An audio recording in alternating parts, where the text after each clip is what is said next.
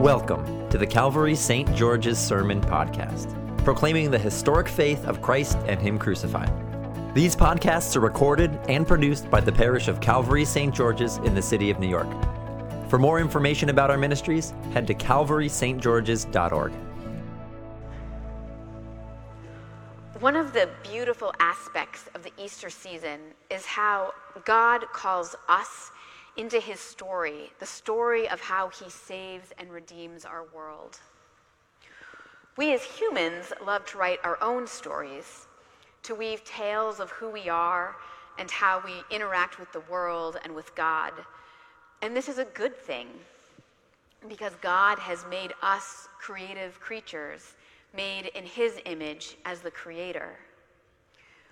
But the stories that we weave are only true if they fit into the narrative arc of God's story. We can't create our own reality, no matter how hard we try. And so we must tell stories that tell the story of God's reality. Right now, in the story of God's redemption, we're standing at a crossroads.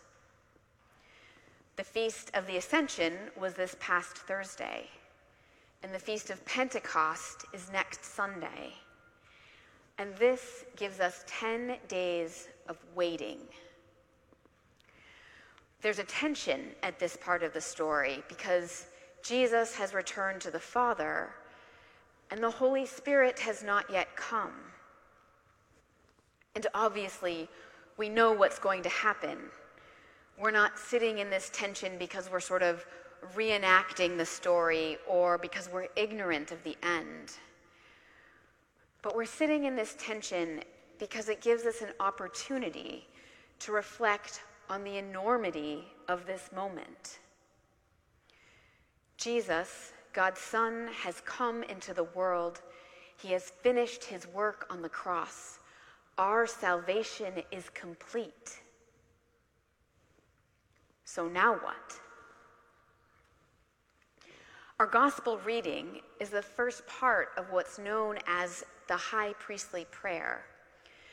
And Jesus prayed it in the presence of his disciples at the Last Supper. So, as he's preparing them for what lay ahead, for his crucifixion and resurrection and then ascension 40 days later, these are some of the final words that he gave them. So, in these words, we see what's most important for the disciples to understand and for us to understand at this particular moment of the story. And Jesus begins the prayer not by giving the disciples a to do list in his absence, but by describing his relationship with God and his work here on the earth. In this moment, when it would be so easy for the disciples and us to get worked up about ourselves, what are we going to do now that Jesus is gone? Jesus keeps the focus on himself. The Father has sent him into the world to do one thing to give eternal life to his people. And that work is about to be finished in the crucifixion and resurrection. This is why Jesus says, The hour has come. And Jesus glorifies God in his obedience, in doing this work, in being close to humanity as a first century Palestinian Jew who offers his life as a sacrifice for ours. And God glorifies him with a glory that flows out of their relationship. It's a transcendent glory that humanity can't comprehend right now because we weren't around when it happened. It's a glory that was there before any part of creation existed a glory that we were created out of. And Jesus makes it known to us in his work of salvation. And knowing this is how we experience salvation and eternal life here on earth. And this is eternal life that they may know you, the only true God, and Jesus Christ, whom you have sent. That we would know Jesus and know the Father he shows us and know his work on earth for us. This is what Jesus wants for us. But I want to pause for a moment because this is one place where, as human beings, we love to tell our own stories. And frequently, they don't match up with God's story. We love to come up with our own narratives of who God is and how he interacts with us and the world. And they usually hit on one piece of God's story. They'll line up with a little bit of his truth, but they miss the entirety of it.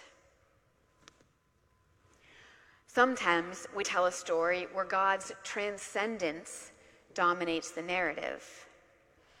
We start with an all powerful God who created the world, and we're good with that. But then we get hung up there.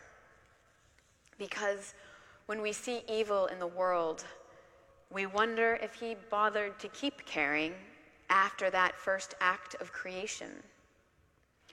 We read headlines about chaos from natural disasters, earthquakes and floods, and rising sea levels and tornadoes that kill thousands of people. And we wonder how God could let that happen.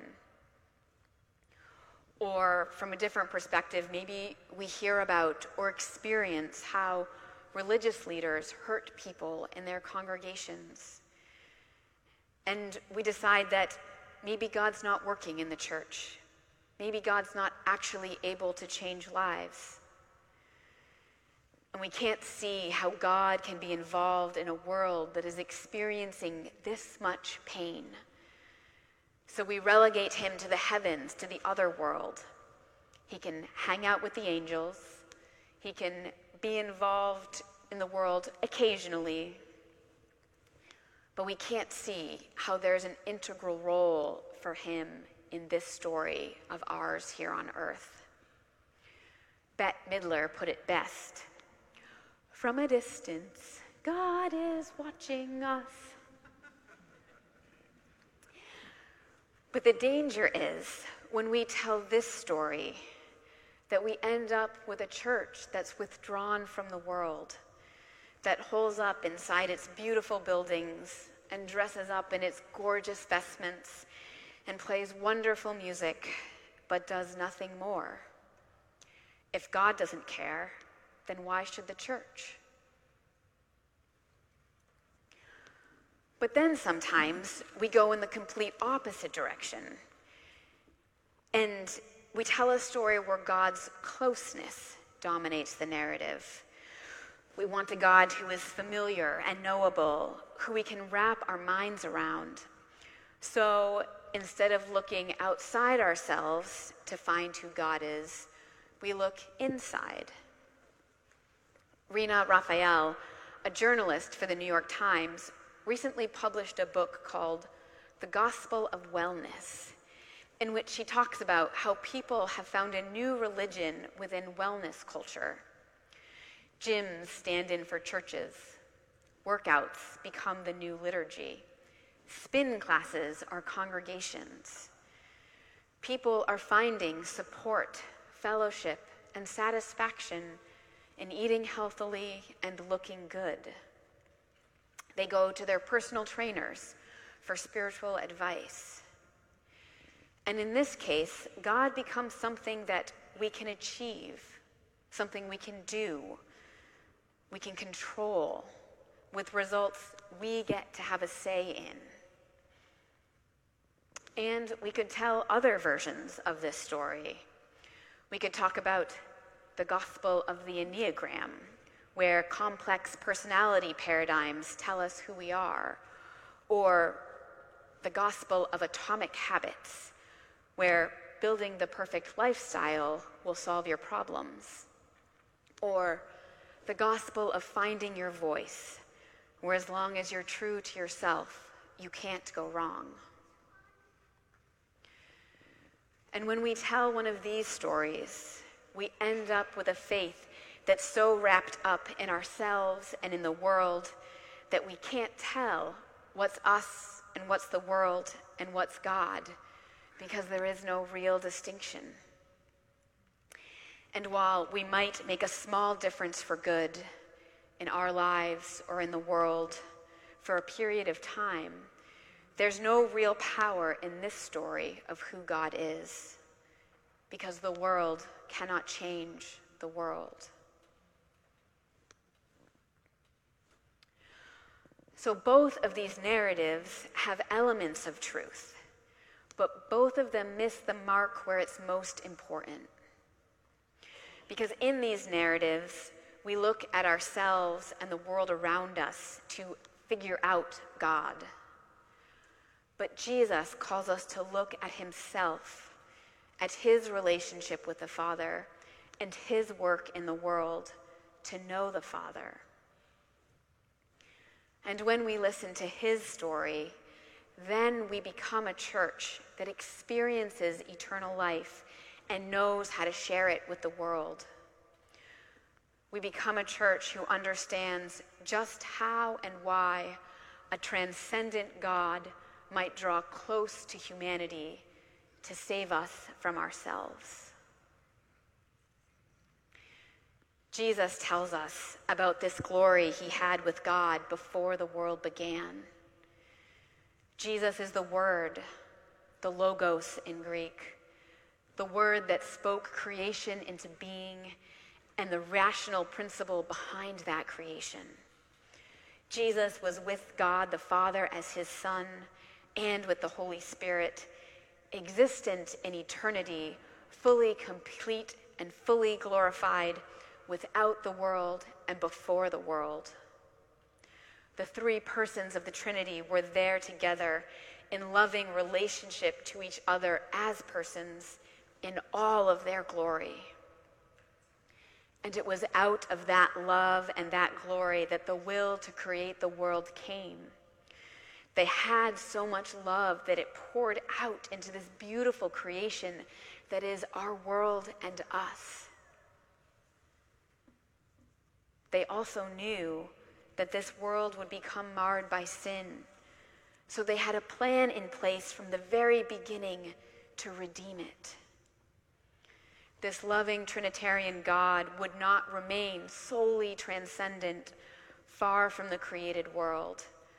But God the Father would send his beloved Son into the world to live and die as a human being, to be present in all of our pain, and to defeat death. And yet, in all of Jesus' closeness to the world, to the disciples that he loved, and lived with and ate with and laughed with, he remained the Son of God, their Lord and Savior, who still deserved all of the glory that he had before the creation of the world. And now, at this moment in the story, he must return to the Father, not to leave the world behind forever, but to go and prepare a place for humanity with God in all of his transcendence. And so Jesus leaves his words with the disciples so that they and we can know this story. And in knowing this story, they and we can discover the eternal life that flows from knowing Jesus and his relationship with God the Father and the work he came to earth to do. When we are a church who tells this story, then we become a church that has something real to offer to the world around us. A God who is both transcendent and close is one who both has the power to change the world and cares enough to be present to the world.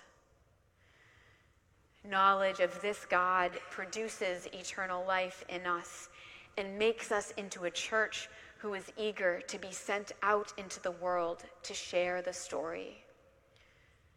And at Pentecost, God pours out his Spirit on us to make all of this possible.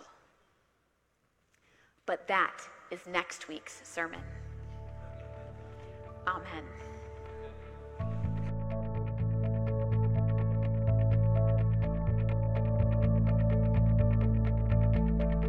Thank you for listening to our sermon podcast produced and recorded at the parish of Calvary St. George's in the city of New York. If you feel led to support the continuing ministry of our parish, we would really appreciate it. You can make a one-time or recurring gift by going to calvarystgeorges.org slash give. Thank you for your support.